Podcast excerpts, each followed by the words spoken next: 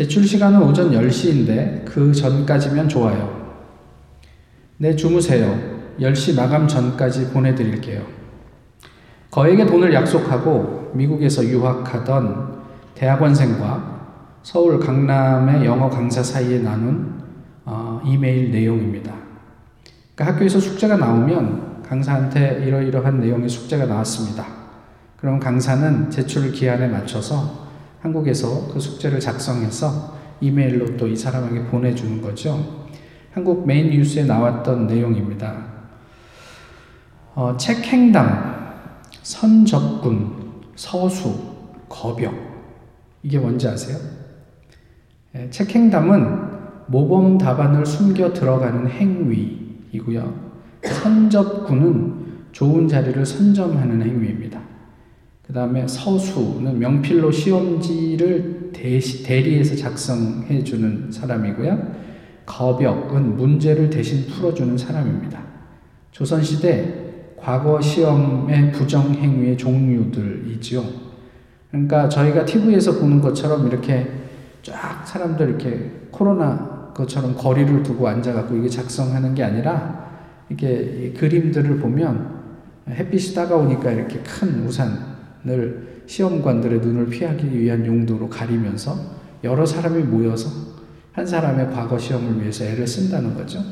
유광옥이라는 사람이 있는데 영남 지방의 몰락한 선비 내지는 이렇게 별 이렇게, 이렇게 탁월하지 않은 신분의 사람이었어요. 그런데 굉장히 똑똑했던 거죠. 그러니까 자기 신분 가지고는 이렇게 그 높은 고위 관직에 오를 수 없으니까 이 사람이 아주 대표적으로 했던 일이 거벽이었어요. 그래서 시험장에 들어가서 다른 사람을 대신해서 문제를 풀어주는 거죠. 그래서 심지어는 어떤 그 과거에서는 1, 2, 3등의 시험지 모두가 이 유광옥이라는 사람이 작성한 시험이었다고 이야기를 할 정도로 그런 일들이 있었습니다. 우리가 생각하는 이상과는 달리 현실에서는 언제나 이런 사람들이 있습니다. 뭐 시대가 지나고 더 어떤 법이 강화되고 뭐 이렇게 제도적인 시스템이 만들어진다고 하더라도 이런 어 이런 뭐라 그러죠? 이게 변칙 또 부정 이런 것들이 없지는 않죠. 사실 정도의 차이가 있지만 우리 각자의 삶도 우리가 생각하는 이상과 현실의 괴리가 분명히 존재합니다. 이렇듯 세상은 어, 조선시대에도 그랬고 지금도 그런 것처럼 그렇게 별로 달라지는 것 같지는 않아요. 사회가 변화, 변화하지만 그렇지만 그 사회에서 살아가는 사람들의 모습은 예나 지금이나 뭐 그런 부분들이 좀 있는 것 같습니다. 그러나 그렇다고 해서 우리가 이상을 또 쉽게 포기하지는 않죠. 이상적인 사회는 삶은 이런 거야. 뭐 이런 생각도 하고 고민도 하고 나누기도 합니다. 언제나 그렇듯이 새로운 세상 또는 더 나은 사회를 꿈꾸는 사람들은 곳곳에 있습니다. 시대마다. 그러한 새로운 세상을 위한 사람이 이제 본격적으로 본인의 사역을 시작을 합니다. 교회 무브먼트의 효시라고나 할까요? 예수님에게서 소위 찾는 운동이 시작이 됐죠. 어, 오늘 본문이 기록된 요한복음 을 쓴 요한은요, 다른 복음서의 저자들과는 조금 다르게 예수님께서 제자들을 찾는 장면을 묘사하고 있어요.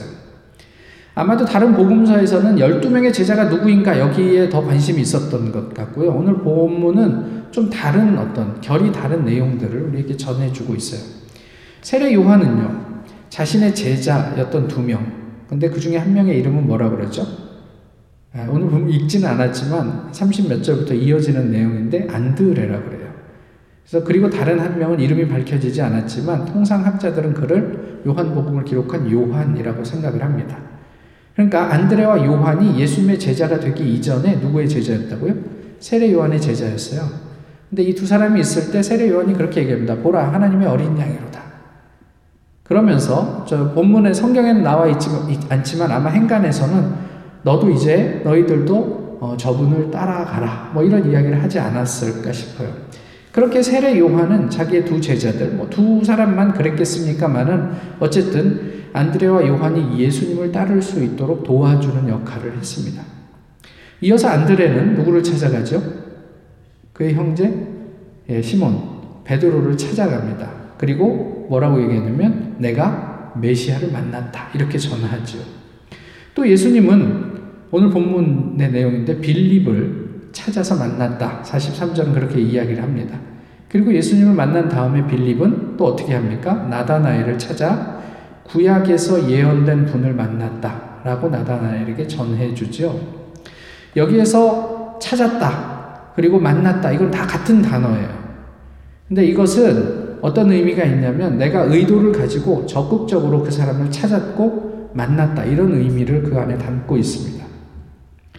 그냥 우연히 지나가다가 만난 사람들에게 어, 예수님을 전했던 게 아니에요. 또 그런 사람들이 제자가 된 게 아니라 일부러 아, 저 사람을 찾아가서 내가 이 얘기를 전해줘야 되겠다라고 하는 사람을 이게 각자 찾아가서 어, 만나서 제자를 삼았다라는 이야기입니다. 근데 나다나엘과 관련된 이야기가 그 부분들을 좀더 어, 세밀하게 묘사를 하고 있죠. 오늘 본문에서 가장 많이 반복되는 것이 무엇일까요? 우리가 잘 알고 있는 이야기, come and see, 와서 보라. 뭐 이것도 이제 반복이 되고 있지만 사실 실제로 가장 내용적으로 많이 반복되는 것은 예수님에 대한 신앙 고백입니다. 세례 요한이 뭐라고 얘기하죠? 36절에서 보라 하나님의 어린 양이로다. 뭐 이런 이야기를 해요. 그리고 예수님을 만났던 제자들이 내가 메시아를 만났다. 구약과 선지자들이 기록했던 그 사람을 내가 만났다. 또 나다나엘이 마지막에 뭐 그런 이야기를 당신은 참으로 하나님의 아들입니다. 뭐 이런 이야기들을 하지 않습니까? 결국 이 무브먼트의 종착지는 어디냐면 예수 그리스도였어요. 그러니까 목적은 뭐였냐면 예수 그리스도에 대한 바른 신앙 고백이었어요. 메시아, 뭐 하나님의 아들, 뭐 이런 이야기들. 그렇게 이제 예수님으로부터 출발한 이 운동이 사람들의 참여 또는 예수님의 계속되는 사역 이런 것들을 통해서 다시 예수님에게로 회귀하고 있는 것을 오늘 본문이 보여주고 있는 내용이죠. 우리의 참여, 우리의 봉사, 또 우리의 헌신, 아, 우리의 사역, 이런 것들을 통해서 예수님이 바로 전해지고 있습니까? 아니, 그 이전에 우리는 그 예수 그리스도를 제대로 만나고 있는가 하는 거예요.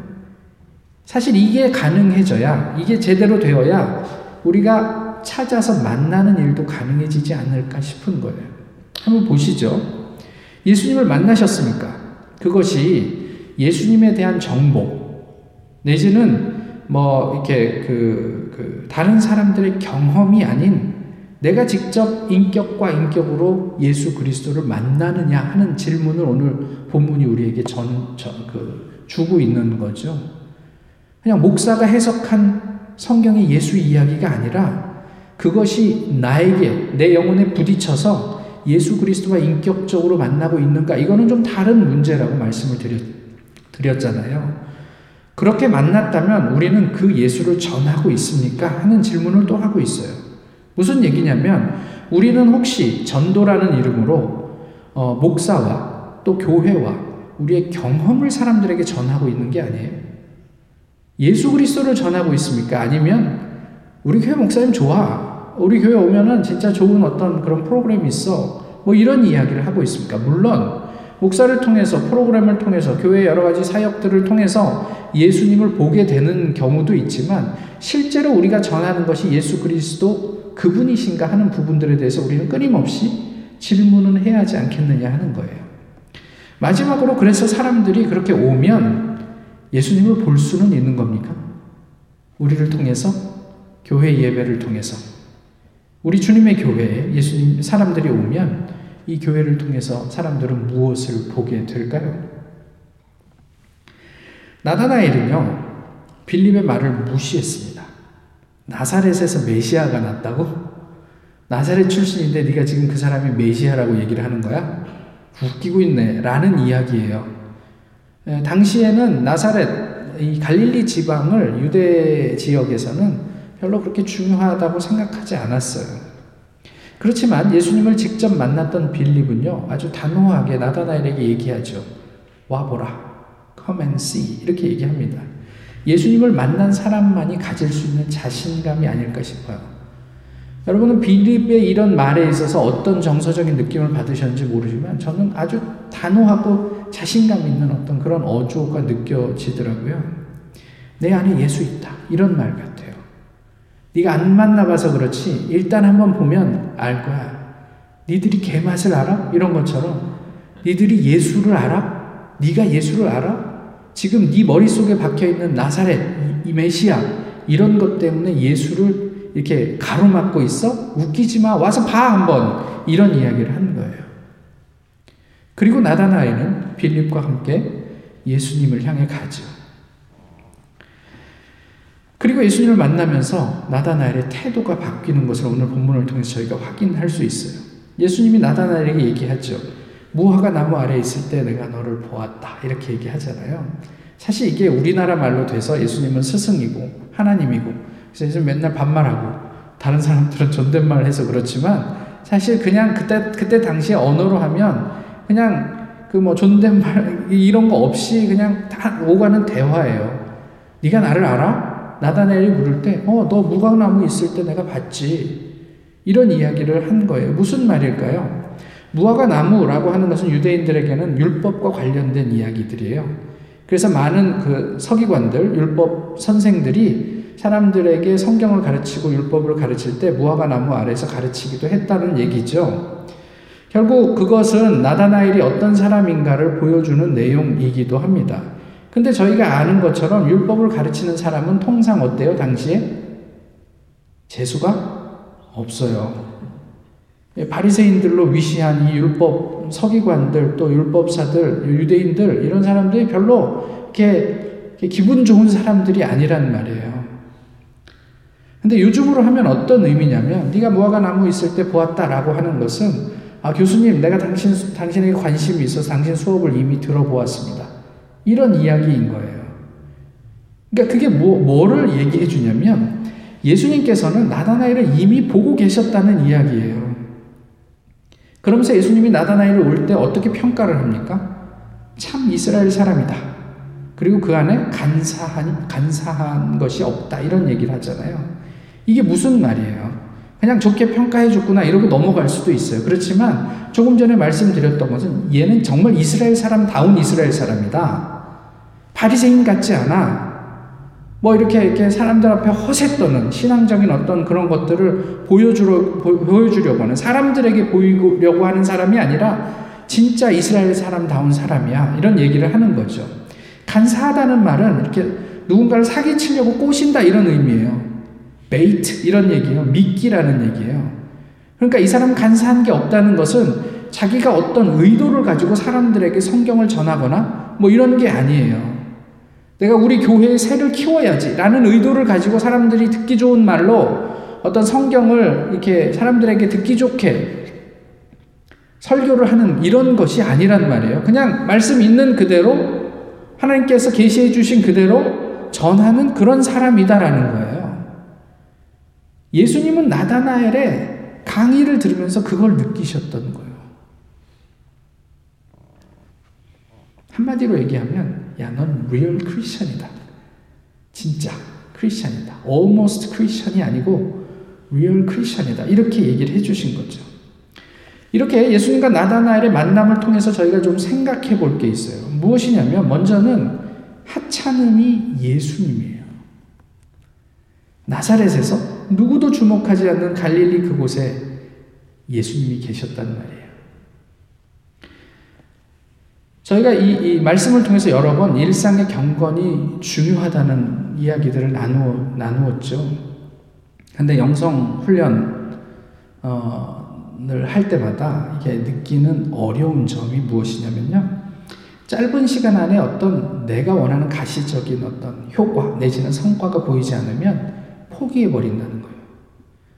그러니까 사람이 사람 노릇하려면 적어도 20년을 커야 되는데 영적으로 저희가 영적으로 독립한 어떤 인격이 되기 위해서 우리는 어, 하루 이틀이면 족하다고 생각하는 경향이 있어요.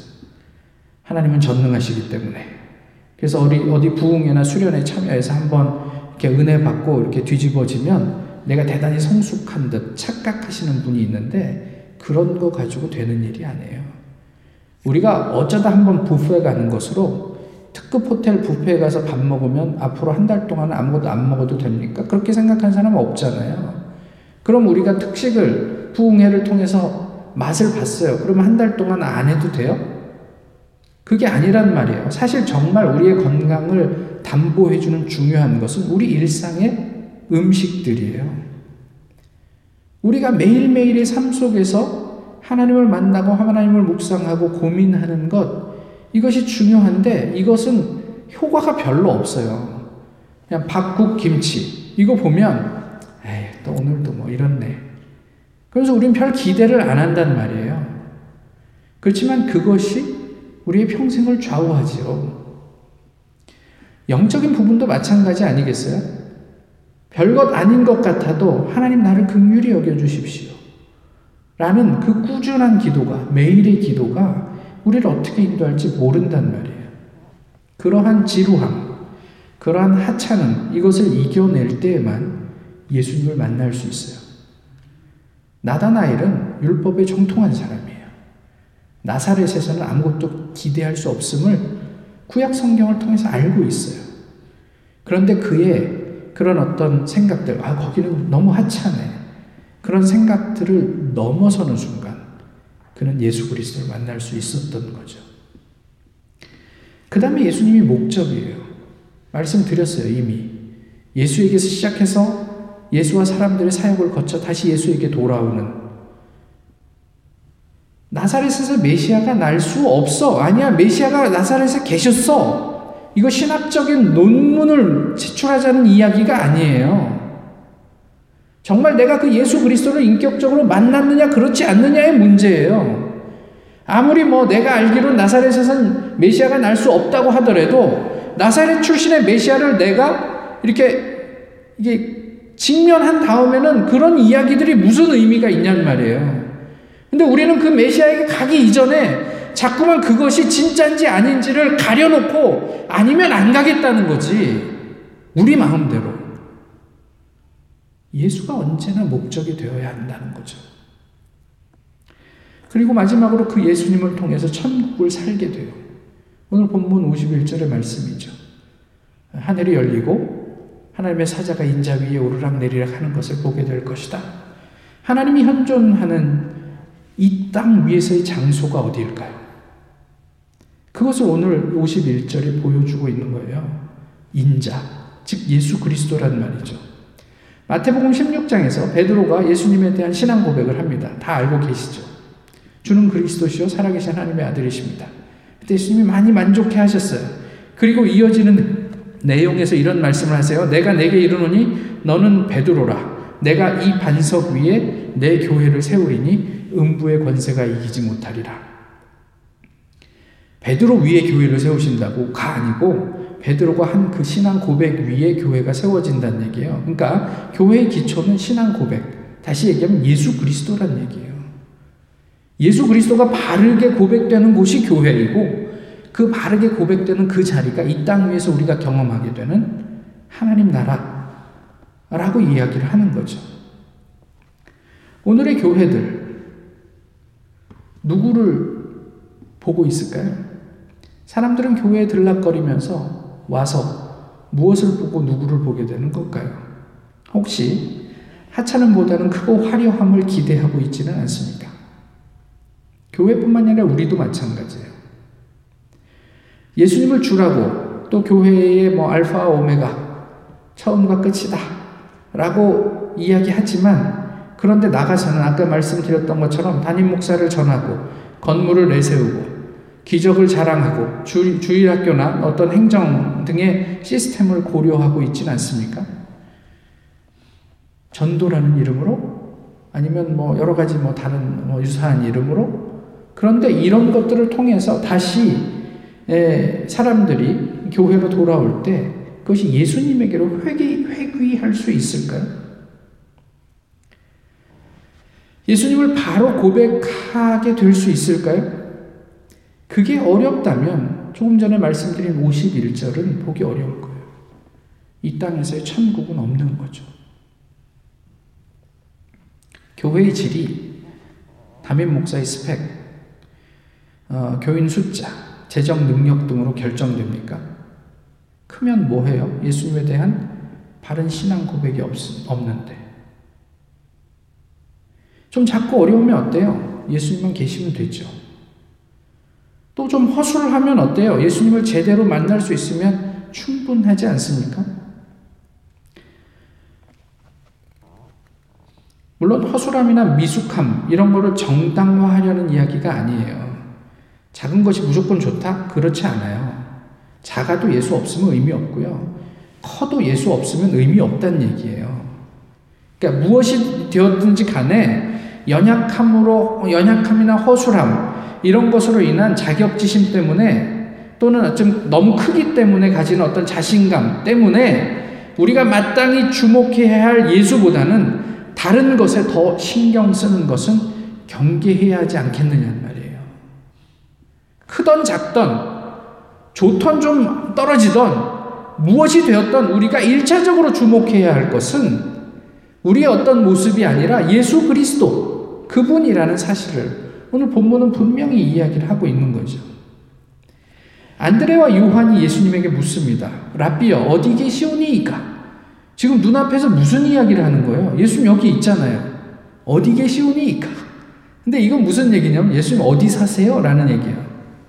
예수님 주소 좀 주세요. 이게 무슨 얘기일까요? 지금 안드레와 요한이 예수님에게 왜 왔어요?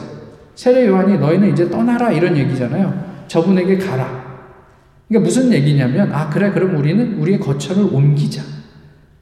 그러니까 이제 내가 이전까지는 세례 요한의 제자였는데 이제 예수 그리스도의 제자가 되기로 했습니다 라는 표현이기도 해요. 나의 거처를 방을 세례 요한의 거처에서 빼서 당신의 거처로 옮기겠습니다. 이런 표현이기도 하단 말이에요. 거기에 대해서 예수님은 어, 뭐라고 얘기하셨어요? 어, 내 주소는 뭐 어디 어디야 이렇게 말씀하셨어요. 예수님께서 뭐라고 얘기하셨냐면 와서 보라 이렇게 얘기를 하셨어요. 주소를 이야기하신 게 아니라 와서 보라 이렇게 말씀하셨어요. 신앙에는 정답이 없어요. 우리 각자가 힘써서 찾아 만나야 하는 것이 신앙이에요. 여기서 오다, 와서 보라. 오다와 보다는 좀 다른 의미를 가지고 있어요. 오다는 것은요, 계속 반복해서 일어나는 행위를 의미하고요. 보다는 것은 한 번 일어나는 행위예요. 한 번 일어난 행위는 누구를 본다는 얘기예요? 예수 그리스도를 본다는 이야기예요. 우리가 반복해서 교회에 드나드는 것은 무엇을 보기 위함이에요? 예수 그리스도를 보기 위함이에요. 어, 지난주에 만난 예수와 오늘 만난 예수가 다를 수 없어요. 그분은 그냥 한 번 만나는 것으로 완성되는 만남이에요. 그 이야기들을 예수님이 하고 있는 거죠. 예수님을 보는 한 번의 사건을 위해서 우리는 오늘도 내일도 끊임없이 그 진리를 고민하고 추구하고 찾아야 한다. 내가 그 진리를 만나야지 하고 의도적으로 노력하고 그것을 만나기 위해서 찾아 나선다. 이런 뜻을 가지고 있는 거죠. 어, 1200년대에 태어났던 헨리 수소라는 분이 있습니다. 독일의 어, 수도사였는데요. 아, 그분이 이런 기도를 했어요. 주여, 그것이 무엇인지 아직 완전히 알 수는 없습니다. 주여, 그것을 여러 해 동안 열심히 찾았지만 아직 발견하지 못했습니다. 그것이 무엇인지 정확히 모르기 때문입니다. 하지만 그것이 저를 자기에게로 이끌고 있습니다. 그것이 없으면 제게는 참된 평안이 없을 것입니다. 이 양반이 당시 분위기 속에서 자기가 교회에 예, 이렇게 뛰어들기 전에 제대로 교회 예수 그리스도를 경험하기 전에 어떤 경험을 했어요. 와, 이것을 내가 제대로 알면 내 삶이 새로운 국면에 접어들지 않을까. 정말 하늘의 평화를 누릴 수 있지 않을까. 뭐 이런 생각을 하게 됐던 거죠. 그리고 그것이 무엇인지 알기 위해서 오랫동안 애쓰고 고민해야 했어요. 많은 사람들이 그랬던 것처럼 주변에 있는 사람들을 통해 또 여러 가지 일들을 하면서 또는 뭐 이렇게 요즘으로 하면 큰 자동차를 타보기도 하고 또 뭐 스포츠에 이렇게 뭐 좀 관심을 가져보기도 하고 또 돈을 모아보기도 하고 여러 가지에서 찾으려고 했지요. 그런데 그는 이렇게 또 고백을 합니다. 다른 이들을 따라서 저도 그것들을, 그것을 피조물에서 찾으려고 노력했습니다. 하지만 더 열심히 찾을수록 그것의 발견은 더 요원해졌습니다. 마지막에 그는 이렇게 이야기합니다. 저는 세상에 있는 것에 역겨움을 느낍니다. 세상의 모든 즐거움과 재미는 제가 찾는 것이 아닙니다. 지금 제 마음이 갈망하는 그 무엇이 있습니다. 그것이 나타난다면 와락 붙잡을 것입니다. 그것처럼 보이는 것을 종종 체험했지만 그것은 아니었습니다. 진짜 그것, 그것은 아직 제 마음이 발견하지 못했습니다. 수사가 되기 이전부터 또 수도, 수도가 된 다음에도 그는 끊임없이 하나님께서 자기에게 계속적으로 이렇게 초대하고 보여주시는 그것을 찾기 위해 애를 썼어요. 하루 이틀이 아니고 1년, 2년, 여러 해 동안. 세례 요한의 제자들이 있었다. 요한은 그것을 분명히 얘기를 해주고 있죠. 이것이 무엇을 말하는 것 같으세요? 당시 경직된 신앙, 화석화된 신앙, 그래서 사람들의 자유를 억압했던 믿음, 그것과 로마의 압제 속에서도 세상과 삶, 그리고 신앙을 고민했던 사람들이 있었다는 말이에요. 세례 요한만 홀로 내가 선지자 있네 하면서 사람들에게 하나님의 나라의 메시지를 선포했던 게 아니에요. 정말 그것을 같이 고민했던 사람들이 세례 요한 주변에 있었다는 이야기를 하는 거예요. 우리 신앙 이대로 괜찮은가? 이것이 진리 맞는가? 사람들이 이야기하는, 아니, 율법사들이 우리를 가르쳐 주는 그 율법을 가지고 정말 우리가 구원에 이를 수 있을까? 이런 고민을 했던 사람들이 있었다는 것을 보여주는 거죠. 이렇게 보면요. 안드레와 요한, 빌립과 나다나엘, 뭐 베드로, 예수님의 열두 제자는 어느 날 갑자기 그냥 우연히 예수님을 만나서 예수님의 제자가 된 것이 아니란 말이에요. 그들 나름대로 삶 속에서 예수 그리스도는 무엇인가? 메시아를 기다리며 내가 그 진리에 어떻게 투신해야 할 것인가를 고민하던 사람들에게 예수님이 의도를 가지고 찾아가셔서 만나시고 네가 나를 따를래 라고 했을 때 그들이 주저함 없이 예수를 따를 수 있었다. 이것을 보여주고 있는 어, 내용이 오늘 본문이에요. 와서 보라. 오늘 이 말을 듣고 우리는 무엇을 기대하고 있습니까? 우리의 욕구를 넘어서는 또 세상의 어떤 그런 가치를 초월하는 갈급함이 우리에게 있습니까? 예수님을 진실되게 고민하는 사람들, 또 실망스러운 현실을 인내하고 꾸준히 진리를 찾는 사람들이 예수님을 만났음을 오늘 본문 우리에게 가르쳐 주고 있습니다. 그리고 그에 따르는 신앙 고백 위에 우리는 비로소 우리에게 지금 이 자리에서 허락된 하나님 나라를 넉넉히 누리게 될 것이라는 사실도 오늘 본문을 통해서 알 수 있습니다. 이것이 예수님께서 이루신 오늘과 미래의 새 하늘과 새 땅임을 성경은 가르쳐 주고 있죠. 진실로 진실로 너희에게 이르노니 하늘이 열리고 하나님의 사자들이 인자 위에 오르락 내리락 하는 것을 보리라. 하늘이 열리고 하나님의 현존한 하나님께서 현존하시는 삶의 자리 그것은 다름이 아닌 인간이 되신 예수 그리스도 오늘도 우리가 성심성의껏 찾아서 만나야 할 그분이시다. 성경은 우리에게 말씀하십니다. 그분과 더불어 오늘 우리에게 허락된 그 황홀한 천국을 날마다 누리실 수 있기를 소망합니다. 기도하겠습니다. 좋으신 주님, 오늘도 저희 주님 앞에 예배하게 하심을 감사합니다. 아, 세상이 앞으로 어떻게 될지 저희가 한 치 앞도 어, 자신있게 예측할 수 없지만 그럼에도 불구하고 우리에게 허락된 예수 그리스도 그 진리의 말씀만큼은 어, 시간을 두고 영원히 변치 않을 것임을 저희가 고백합니다. 저희가 의도를 가지고 갈급함을 가지고 그 진리를 찾는 일에 지치지 않도록 도와주옵소서. 우리의 어떤 여러 가지 사고나 생각들이 하나님의 드러나심을 방해하지 않도록 그것을 넘어서 주님과 더불어 인격적으로 만나는 저희의 신앙, 매일의 삶이 되도록 늘 지켜주시기를 소망합니다. 주님을 기대하오며 예수 그리스도의 이름으로 기도하옵나이다. 아멘. 찬송가 329장 함께 부르시겠습니다.